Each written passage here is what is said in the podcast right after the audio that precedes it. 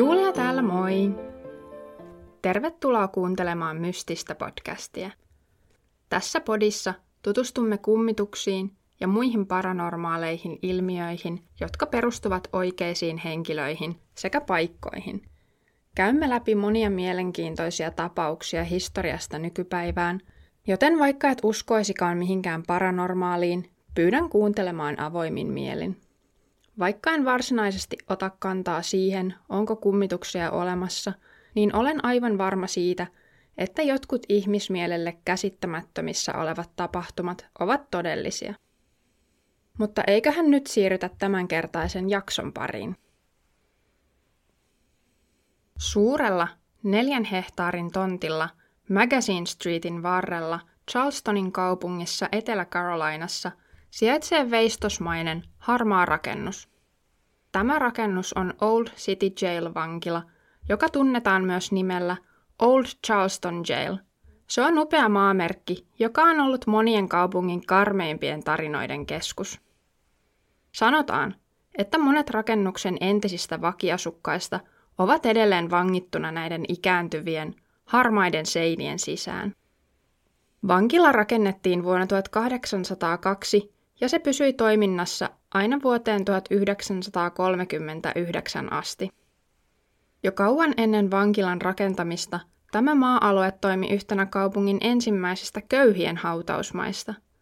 Vuonna 1698 kaupunki alkoi lähettää köyhiä asukkaita, merimiehiä ja matkailijoita, jotka kuolivat lähistöllä ilman perhettä, haudattavaksi merkitsemättömään hautaan tälle hautausmaalle. Alueelle on arviolta haudattu noin 5200 ihmistä. Yhdysvaltain vallankumouksen alkaessa vuonna 1775 hautausmaa oli ollut käytössä noin 100 vuotta. 3 kuukautta sen jälkeen, kun Britannian armeija valloitti Charlestonin vuonna 1780, kaupungin uusi poliisihallitus julisti, että toistaiseksi muukalaisten ja kulkureiden hautaamiseen varattu maa on täynnä ja suljettu tulevilta hautauksilta. Kun osavaltion lainsäätäjä virallisti Charlestonin kaupungin perustamisasiakirjat elokuussa 1783, osavaltio luovutti suurimman osan kaupunkiin siirtomaa-aikana luoduista julkisista maista uudelle kaupunginvaltuustolle. Tämä omaisuus sisälsi kaiken julkisen maan, jota käytettiin siihen aikaan köyhien, kulkureiden ja afrikkalaista syntyperää olevien ihmisten hautaamiseen. Syntyvä kaupunginhallitus ilmeisesti jatkoi tämän maan käyttöä samoihin tarkoituksiin vielä 11 vuoden ajan.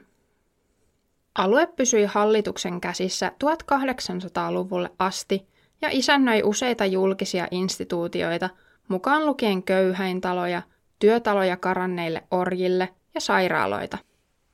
1746 paikalle rakennettiin tiiliset kasarmit, ja niiden tilalle vankila viimein pystytettiin.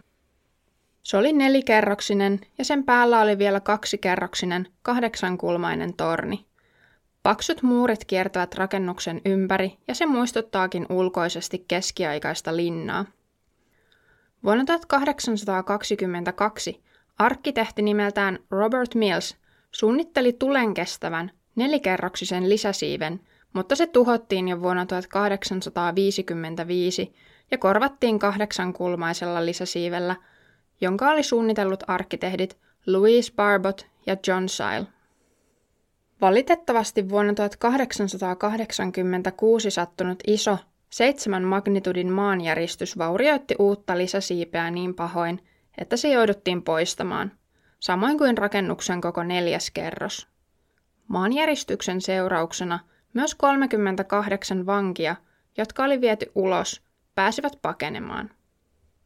Sisällä, maan alkaessa täristä, monet vangeista olivat juosseet päin selliensä kaltereita kuin hullut, yrittäessään päästä pakoon. Kukaan ei kuitenkaan raporttien mukaan kuollut tai loukkaantunut vankilassa katastrofin aikana. Vangit oli jaoteltu vankilassa siten, että samantasoisia rikoksia tehneet olivat aina samassa kerroksessa. Eli ensimmäiseen kerrokseen vangittiin herrasmiesrikolliset, toiseen kerrokseen velkojat sekä prostituoidut ja 3. kerrokseen pahimmat, eli murhaajat sekä varkaat. Heistä kuolemaan tuomitut kohtasivat loppunsa vankilan pihalla hirttämällä. Vuonna 1822 osa viimeisistä merirosvoista odotti hirttämistään vankilassa, ja Yhdysvaltain sisällissodan aikana vankilaan sijoitettiin sotavankeja. Heitä oli niin paljon, että osa joutui nukkumaan ulkona tungoksen takia. Vielä nykypäivänäkin vankilan takapihalla vierailevat voivat nähdä vanhan hirsipuun jäänteet, mukaan lukien vanhan ladon, jota käytettiin rautapainojen säilömiseen, joiden avulla hirtetyn niska katkesi. Sillä toisin kuin monissa muissa hirsipuissa, joissa tuomittu pudotetaan lattialuukun läpi, täällä tuomittu ihminen seisoi mestauslavalla silmukka kaulassa ja rautapaino pudotettiin luukun läpi ja tippuva paino katkaisi hirtetyn niskan. Teloittajalta vaadittiin suurta taitoa määrittää vaadittava köyden löysyys, joka perustui hirtettävän painoon. Jos köysi oli liian löysä, rautapaino irroitti teloitettavan pään. Jos taas köysi oli liian kireä, rautapaino ei täyttäisi tehtäväänsä humaanilla tavalla ja hirtetty tukehtuisi kuoliaaksi. Vankilan viimeinen teloitus tapahtui vuonna 1911, kun murhaajana pidetty mies nimeltään Daniel Duncan hirtettiin. Vuotta aiemmin kesäkuussa räätäli nimeltään Max Lubelski löydettiin liikkeestään kuolemaisillaan, verta vuotavana ja kallomurtuneena. Verinen nuija, jota oli paranneltu nauloilla, oli hylätty uhrin viereen. Se oli ainoa rikospaikalle jätetty johtolanka. Eräs naapuruston henkilö osasi kuitenkin kertoa poliiseille, että oli nähnyt siniseen pukuun pukeutuneen afrikkalaistaustaisen miehen, jolla oli päässään knalli, poistumassa liikkeestä puolenpäivän aikoihin, jolloin hyökkäys oletettavasti tapahtui. Motiiviksi uskottiin ryöstöä. Vaikka poliiseilla oli vain ympäripyörää kuvaus mahdollisesta murhaajasta, he toivat useita henkilöitä kuulusteltavaksi ja kiduttivat heitä tunnustuksen toivossa. Useimmilla oli alibi ja muutenkin poliiseilla oli niin vähän johtolankoja, että hyökkäjä pysyi mysteerinä.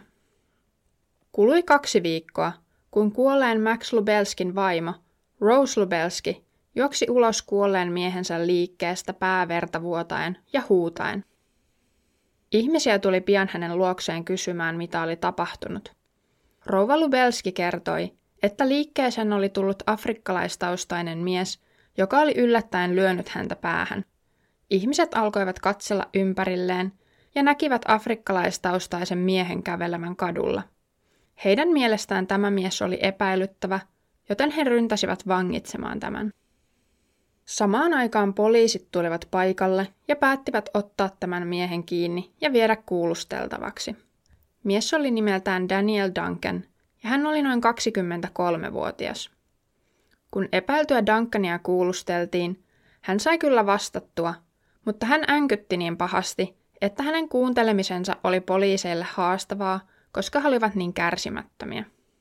Niinpä, ilman mitään oikeita todisteita, he päättivät saattaa epäillyn Daniel Duncanin oikeuden eteen. Vaikka epäiltyä vastaan oli pelkkiä aihetodisteita, Daniel Duncan tuomittiin silti murhasta kuolemaan. Daniel Duncan toimitettiin Old City Jail-vankilaan odottamaan tuomionsa täytäntöönpanoa. Hänen teloituspäivänsä ei ilmoitettu julkisesti, koska hänen tapauksensa oli aiheuttanut niin suuren kohun. Ainoat ihmiset, jotka tulivat seuraamaan tapahtumaa, olivat hänen perheensä. Daniel Duncanille annettiin mahdollisuus sanoa viimeiset sanat ennen kuolemaansa. Hän kääntyi kohti perhettään ja sanoi, "En kuole valhehuulillani. Olen syytön mies, mutta odotan teitä taivaassa." Sitten hänet hirtettiin. Mikä järkyttävintä, Daniel Duncanin tapauksessa köyden pituus ei ollut oikea, eikä hänen niskansa katkennut. Sen sijaan hän kuristui kuoliaaksi. Onnekkaimmilla tämä kestää 8–11 minuuttia. Daniel Duncan ei ollut yksi heistä. Hän kuoli vasta 38 minuutin kuluttua.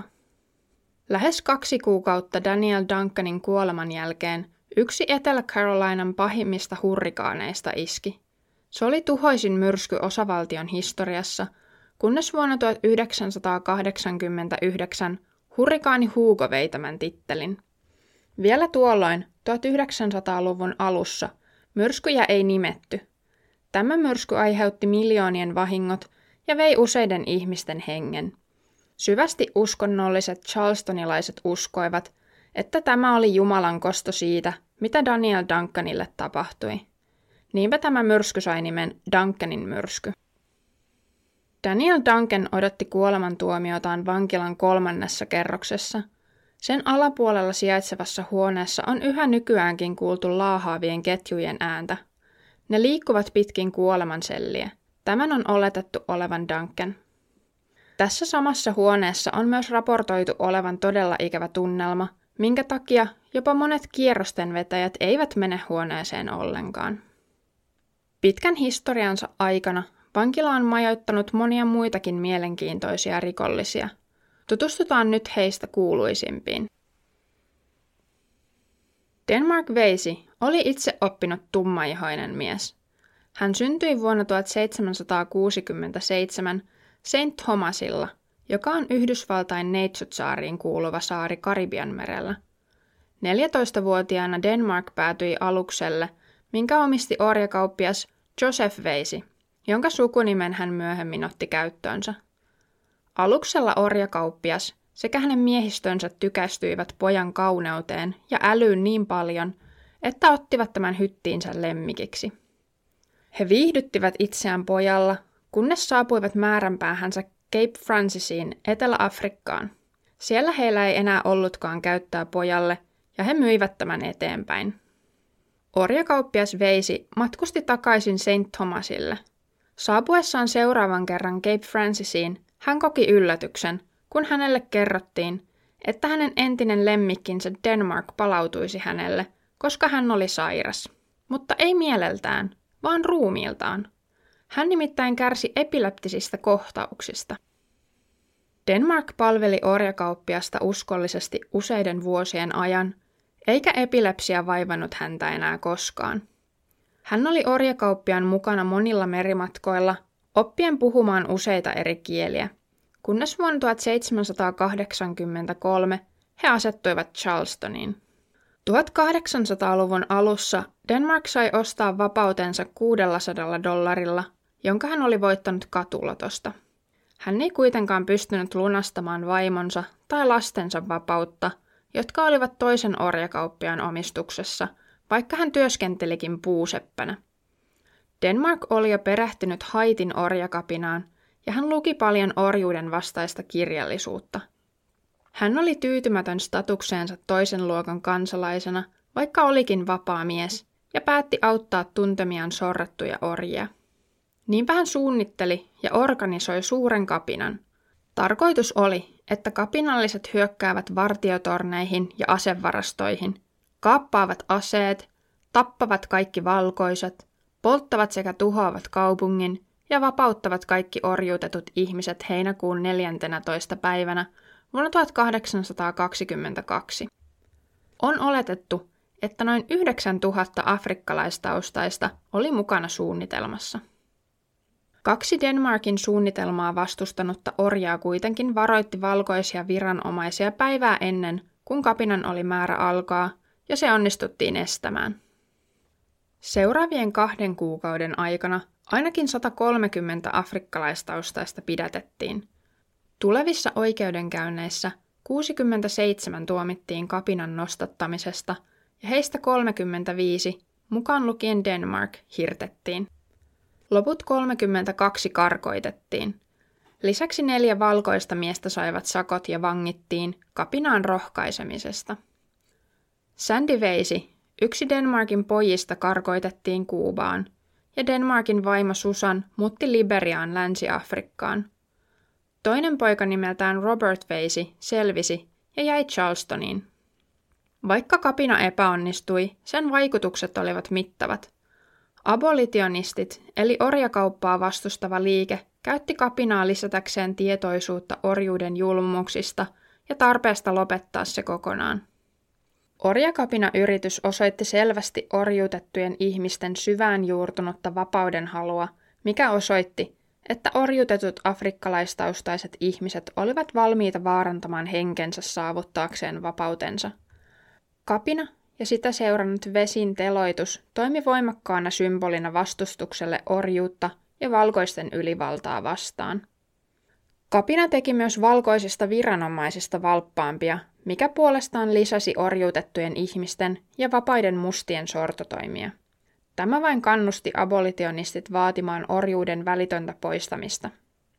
Kapina auttoi myös yhdistämään abolitionistiliikkeen eri ryhmittymiä, kun eri taustoista peräisin olevat ihmiset kokoontuivat vaatimaan vapautta orjille ja orjuuden lopettamista. Se innosti abolitionisteja työskentelemään kovemmin orjuuden lopettamiseksi, ja se auttoi lisäämään abolitionistiliikkeen vauhtia. Kapinayrityksellä oli siis merkittävä rooli orjuuden lopullisessa poistamisessa Yhdysvalloissa. Seuraavaksi vuorossa on melko epätyypillinen merirosvo, nimeltään Jacques Alexandre Tardy. Hänet tunnetaan paremmin lempinimellään Tardy the Pirate, eli vapaasti suomennettuna merirosvo Tardy. Hän syntyi Ranskassa vuonna 1767 rikkaaseen perheeseen, joka pakeni Haitiin Ranskan vallankumouksen seurauksia. Tardyn perhe asui siellä vuoteen 1790 saakka, jolloin he joutuivat taas pakenemaan, tällä kertaa Haitin vallankumousta. Perhe asettuu asumaan Philadelphiaan. Alexander Tardy ilmestyy Charlestoniin vuonna 1806 ja työskentelee peltiseppänä. Täällä hänen rikollinen elämänsä saa alkunsa oudosta tulipalosta, joka tuhosi hänen peltisepän pajansa lisäksi muutaman viereisen talon. Hän otti vakuutusrahansa ja muutti Augustaan, Georgiaan. Augustassa Tardyn liiketoimet eivät ottaneet onnistuakseen, ja hänen perheensä ylipuhui kapteeni John Smithin ottamaan hänet henkilökohtaiseksi avustajakseen laivastoon. Tardy ei laivalla kiinni yrittäessään myydä kapteeni Smithiltä varastamaansa omaisuutta. Hänet ruoskittiin julkisesti laivan kannella ja nöyryytys söi häntä suuresti. Pian tämän jälkeen, kenenkään tietämättä, hän alkoi lisätä arsenikkia kapteenin ruokaan. Tardy erotettiin Yhdysvaltain laivastosta vuonna 1814 ja hän muutti joksikin aikaa Rhode Islandille. Kapteeni Smith kuoli vuotta myöhemmin maksan vajaatoimintaan, joka oli seurausta hänen syömästään arsenikista. Samaan aikaan Tardy oli muuttanut Bostoniin ja oli jotenkin onnistunut keplottelemaan itselleen paikan hammaslääkärin oppipoikana. Hänet kuitenkin erotettiin pian, koska hän oli kiinnostuneempi erilaisista lääkkeistä kuin hampaista. Sitten hänet pidätettiin varastelun takia, ja hän joutui 3 vuodeksi vankilaan. Vapauduttuaan hän nousi purjealukseen, joka oli matkalla Charlestoniin. Matkalla Tardy myrkytti aluksen kapteenin ja 7 muuta miehistön jäsentä arsenikilla ja onnistuneesti syytti tapahtumista laivan afrikkalaistaustaista kokkia, joka lopulta hirtettiin. Tardy yritti pian tismalleen samaa strategiaa toisella laivalla, joka oli matkalla Philadelphiaan, mutta jäi kiinni yrittäessään varastaa myrkyttämänsä matkustajan omaisuutta. Tällä kertaa hänen yrityksensä syyttää afrikkalaistaustaista kokkia epäonnistui. Hänet tuomittiin, mutta vain juonittelusta, ja hän vietti 7 vuotta vankilassa. Tardy vapautettiin 1824, jolloin hän taas ilmestyi Charlestoniin, mainostaan itseään hammaslääkärinä. Vuotta myöhemmin marraskuussa hän jäi jälleen kiinni yrittäessään varastaa Cora-nimistä luotsivenettä ja päätyi 2 vuodeksi Charlestonin Old City Jail-vankilaan. Vapauduttuaan hän matkusti Kuubaan, esiintyen jälleen hammaslääkärinä. Siellä hän tutustui 3 espanjalaiseen rikolliseen, Jose Muranoon, Jose Sasareseen eli Pepeen ja Felix Barbietoon, joiden kanssa hän alkoi suunnitella seuraavaa rikostaan, joka tulisi tapahtumaan Crawford-nimisellä purjealuksella. 28. päivä toukokuuta vuonna 1827 Eldred Holloway-niminen puuseppä nousi Crawfordille haaveissaan lomakotiseudullaan Wickfordissa Isossa-Britanniassa. Samana päivänä alukselle nousi myös siistin näköinen hammaslääkäri nimeltään tohtori Tardy, hänen apulaisensa Jose sekä liikemiehet Felix ja Pepe, jotka olivat matkalla New Yorkiin ostamaan omaa purjealusta. Muutama päivä myöhemmin, kesäkuun 1. päivänä, 2:20 yöllä, Tardy antoi merkin. Hän löi kätensä kovin yhteen 2 kertaa, ja 3 espanjalaista alkoivat huutaa niin kovaa kuin pystyivät. Sekasoron aikana Tardy viilsi ruorimiehen kurkun auki, ja yksi espanjalaisesta, Pepe, alkoi hakata ohijuoksevia matkustajia ja miehistön jäseniä kirveellä. Pepe, joka myöhemmin kehuskeli sillä, miten hän oli lyönyt puuseppä Hollowayn sydämen kahtia, teki suurimman osan likaisesta työstä, kun taas 2 muuta espanjalaista keskittyivät heittämään verisiä ruumiita laidan yli mereen. Muutamia miehistön jäseniä jätettiin eloon, jotta he voisivat auttaa laivan operoinnissa. Myös yksi matkustaja säästettiin, koska hän oli ranskalainen, ja tämä vetosi niin ikään ranskalaista syntyperää olevaan Tardyin. Tardy, joka oli miettinyt juonensa viimeistä yksityiskohtaa myöten, löysi pian aluksen lastiluettelon sekä muut arvopaperit ja vaihtoi ne väärennöksiin, joissa hänet nimettiin kaiken omistajaksi. Hän laittoi apurinsa raapimaan Crawford-nimen pois aluksen kyljestä ja otti suunnakseen Norfolkin kaupungin Virginiassa, jossa hän alkoi täydentää tarvikkeita, ennen kuin ottaisi suunnakseen Euroopan. Siellä hänen suunnitelmansa oli myydä koko laiva lasteineen ja ansaita niin paljon rahaa kuin mahdollista. Suunnitelma meni kuitenkin pieleen jo Norfolkissa, ja Tardy jäi kiinni rikoksistaan.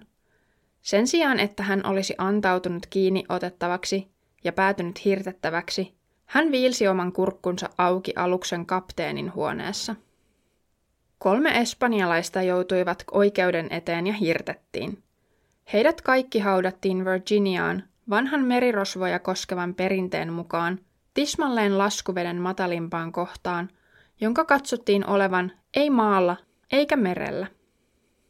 Tardy on yleisesti kuvailtu hirviöksi, joka uhmasi ymmärrystä, joten hänen päänsä poistettiin ja sitä tutkittiin Yhdysvaltojen armeijan lääkäreiden toimesta. Jotkut pitävät Tardyä myös Yhdysvaltojen ensimmäisenä massamurhaajana. Old City Jail-vankilan kenties kuuluisin vanki oli Lavinia Fisher, jota pidetään laajalti Yhdysvaltojen ensimmäisenä naissarjamurhaajana. Hänet tavataan vankilassa yhä edelleen. Lavinia syntyi tiettävästi vuonna 1793, mutta tästä ei ole varmaa tietoa, eikä hänen tyttönimensä tai synnyinkaupunkinsa ole tiedossa. Lavinia meni naimisiin John Fisher-nimisen miehen kanssa, ja pariskunta asui lähellä Etelä-Carolinan Charlestonia. Pariskunta tienasi elantonsa hotellilla, jonka nimi oli Six Mile Wayfarer House. Nimi onsi juurensa siitä, että hotelli sijaitsi tismalleen 6 mailin päässä Charlestonista. Kaupungissa vierailevia miehiä alkoi kuitenkin oudosti kadota. Kun kadonneita ilmoitettiin viranomaisille yhä enemmän, kävi ilmi, että heidät oli nähty viimeisen kerran Fisherien omistamassa hotellissa.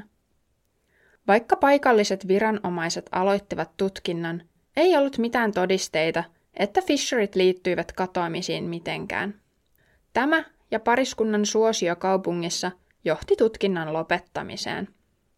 Lavinia oli kaunis ja hurmaava nainen, joka lisäsi hänen suosiotaan yhteisön sekä hotellin vieraiden keskuudessa.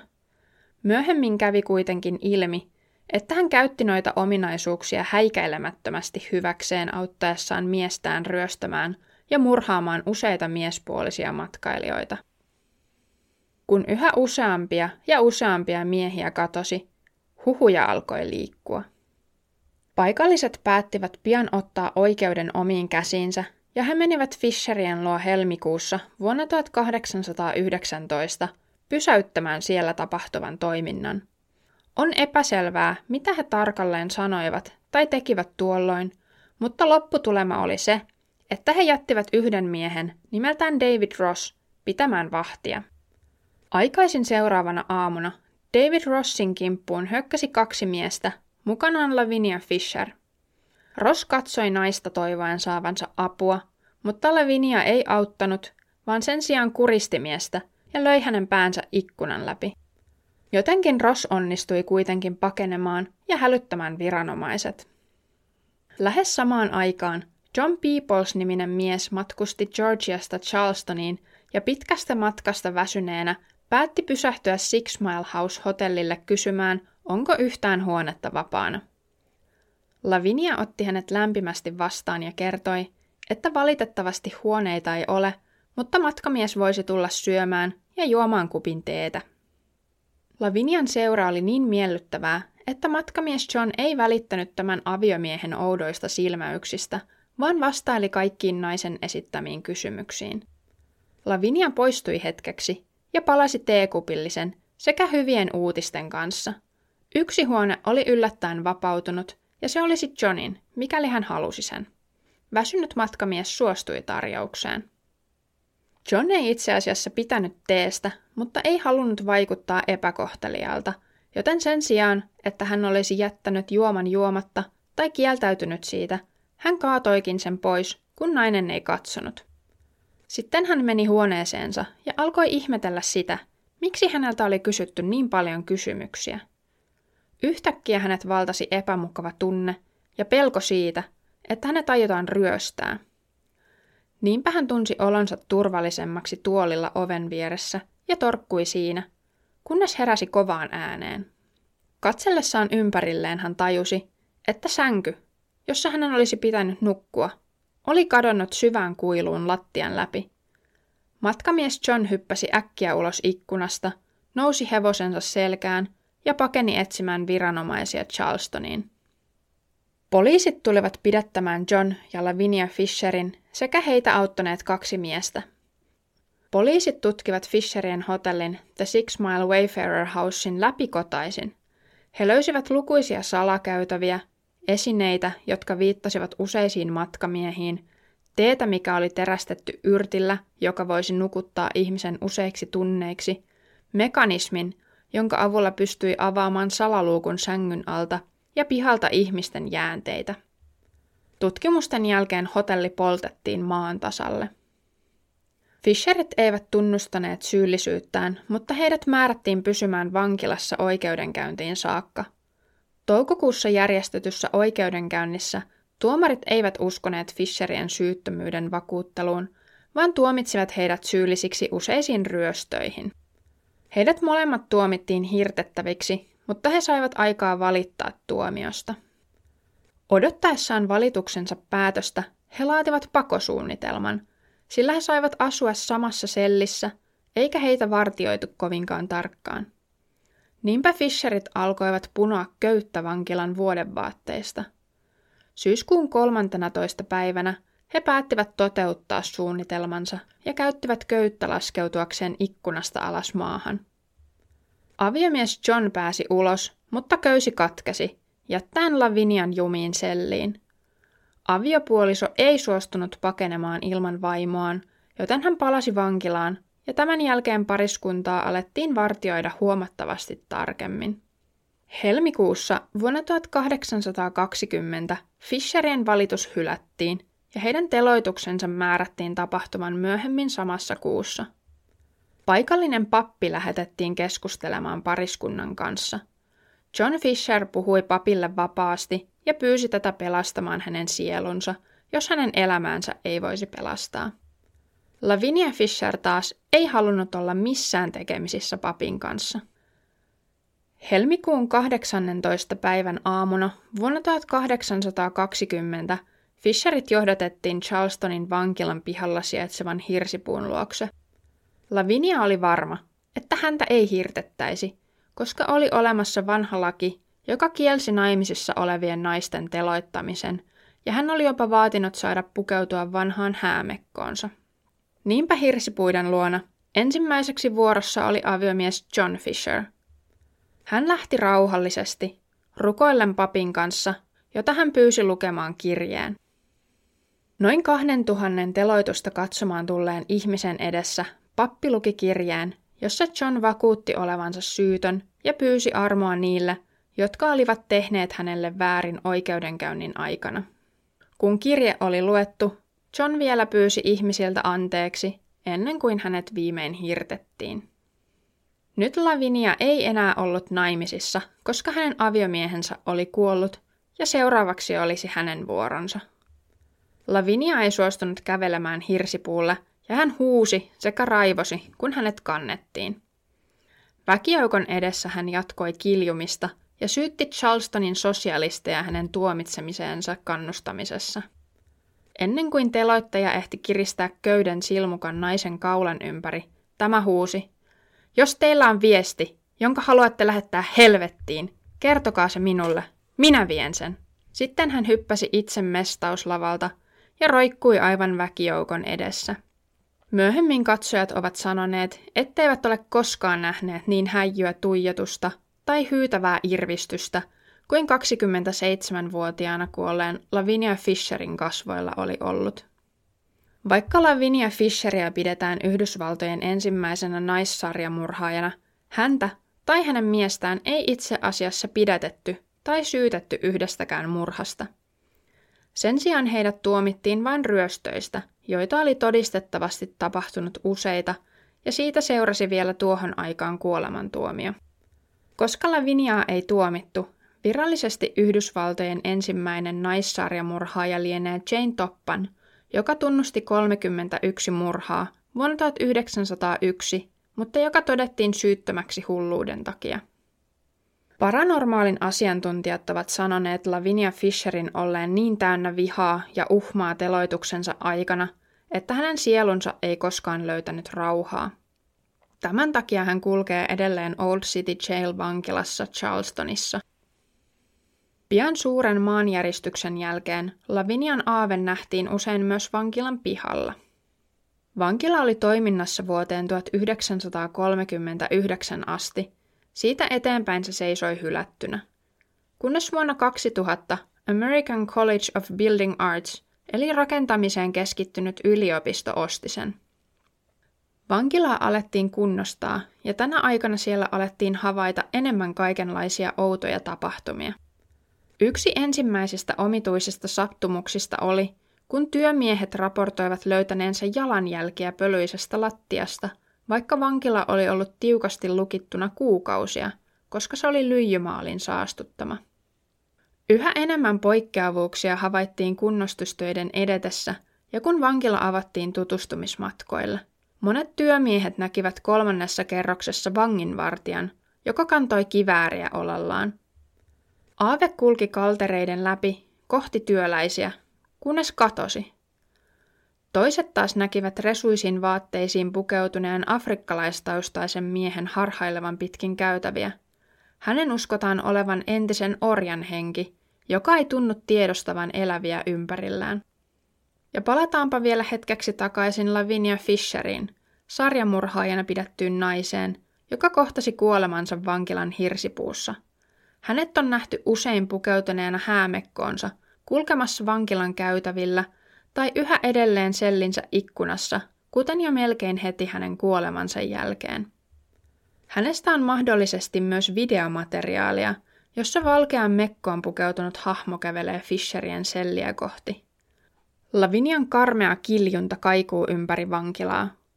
Hänen läsnäolonsa voi huomata kihelmöintinä iholla ja joskus jopa raapaisuna. 3 vierekkäistä raapaisujälkeä on sanottu olevan hänen merkkinsä. Yksi aktiivisimmista paikoista vankilassa on huone, jossa on aikanaan kuritettu tottelemattomia vankeja. Siellä on pidetty useita spiritismi-istuntoja, ja paranormaalin tutkijat uskovat, että tässä huoneessa on portaali helvettiin. Joskus vierailijoiden korviin kuiskitaan, ja jotkut ovat kuulleet oman nimensä. Osa taas on tuntenut, että heitä kuristetaan.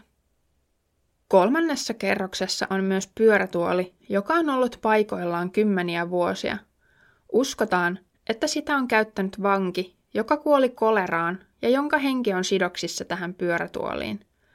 Sen läheisyydessä on usein kylmiä kohtia tai valopalloja. Pyörätuolin on myös nähty kääntyvän itsekseen ja törmäävän erään vierailijan jalkaan. Vankilan kellarissa taas on ruumishuone, jossa on tavattu usein pieni, noin 9-vuotias poika, jonka on uskottu kuolleen koleraan. Poika on tarttunut monia ihmisiä kädestä ja siellä on kylmiä kohtia, jotka yltävät vain aikuisen vyötäröllä. Tämän pojan henki tykkää myös heitellä kiviä ja laittaa niitä vierailijoiden taskuihin.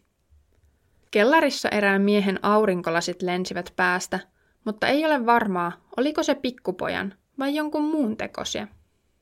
Muitakin outoja ääniä on kuultu, mukaan lukien vanhan ruokahissin humina, sen liikkuessa kerrosten poikki, vaikka se on ollut pois käytöstä jo vuosia. Hälyttimet myös alkavat hälyttää täysin sattumanvaraisesti. Äänien lisäksi myös outoja, pahoja hajuja on havaittu. Joskus niin pahoja, että ihmiset ovat tulleet sairaaksi. Pahat hajut liitetään usein demonin läsnäoloon. Jotkut tuntevat, kuin heitä tarkkailtaisiin, ja ovia aukeilee itsekseen. Old Charleston Jail-vankilan osti vuonna 2016 yhtiö nimeltään Landmark Enterprises, ja sen on tarkoitus kunnostaa rakennuksesta monitoimitila. Ensimmäinen kerros jää avoimeksi vierailijoille, ja sinne järjestetään kummituskierroksia Bulldog Toursin toimesta. Toiseen kerrokseen tulee toimistotiloja ja kolmanteen juhlatila. Vankila on ollut rakennustöiden takia suljettuna vuodesta 2021, mutta vuoden 2023 aikana sen on tarkoitus taas avata ovensa myös vierailijoille. Uskotpa paranormaaliin tai et, Old City Jail-vankila on täynnä mielenkiintoista historiaa.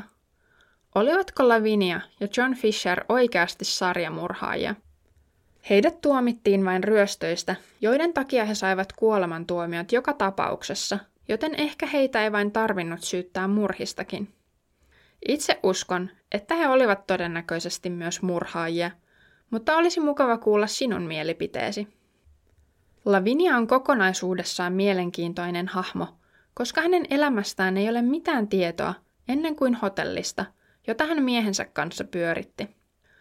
Lavinian aviomiehestä Johnista sen sijaan löytyy dokumentteja ja löysin mielenkiintoisen tiedon. Nimittäin Johnin setä oli aikanaan ostanut kaksi naispuolista orjaa, joista toisella oli erikoinen nimi, Lavinia. Lavinia Fisheria on myös joissain lähteissä kuvailtu iholtaan tummemmaksi, joten oliko tämä vain sattumaa vai voisiko olla, että hän olikin alkujaan orja? Ja vaikka vankilan kuuluisimmista vangeista muut eivät ainakaan tiettävästi siellä kummittele, niin mielestäni merirosvo Tardy ja orjakapinan suunnitellut Denmark olivat niin mielenkiintoisia henkilöitä, että ansaitsivat saada tarinansa kerrotuksi tässä jaksossa. Ja kuka tietää, ehkä hekin kulkevat edelleen vankilassa, mutta me emme vain tiedä siitä. Käy katsomassa kuvia vankilasta ja jaksossa esiintyneistä henkilöistä Instagramissa ja Facebookissa. Kiitos kun kuuntelit tämän jakson.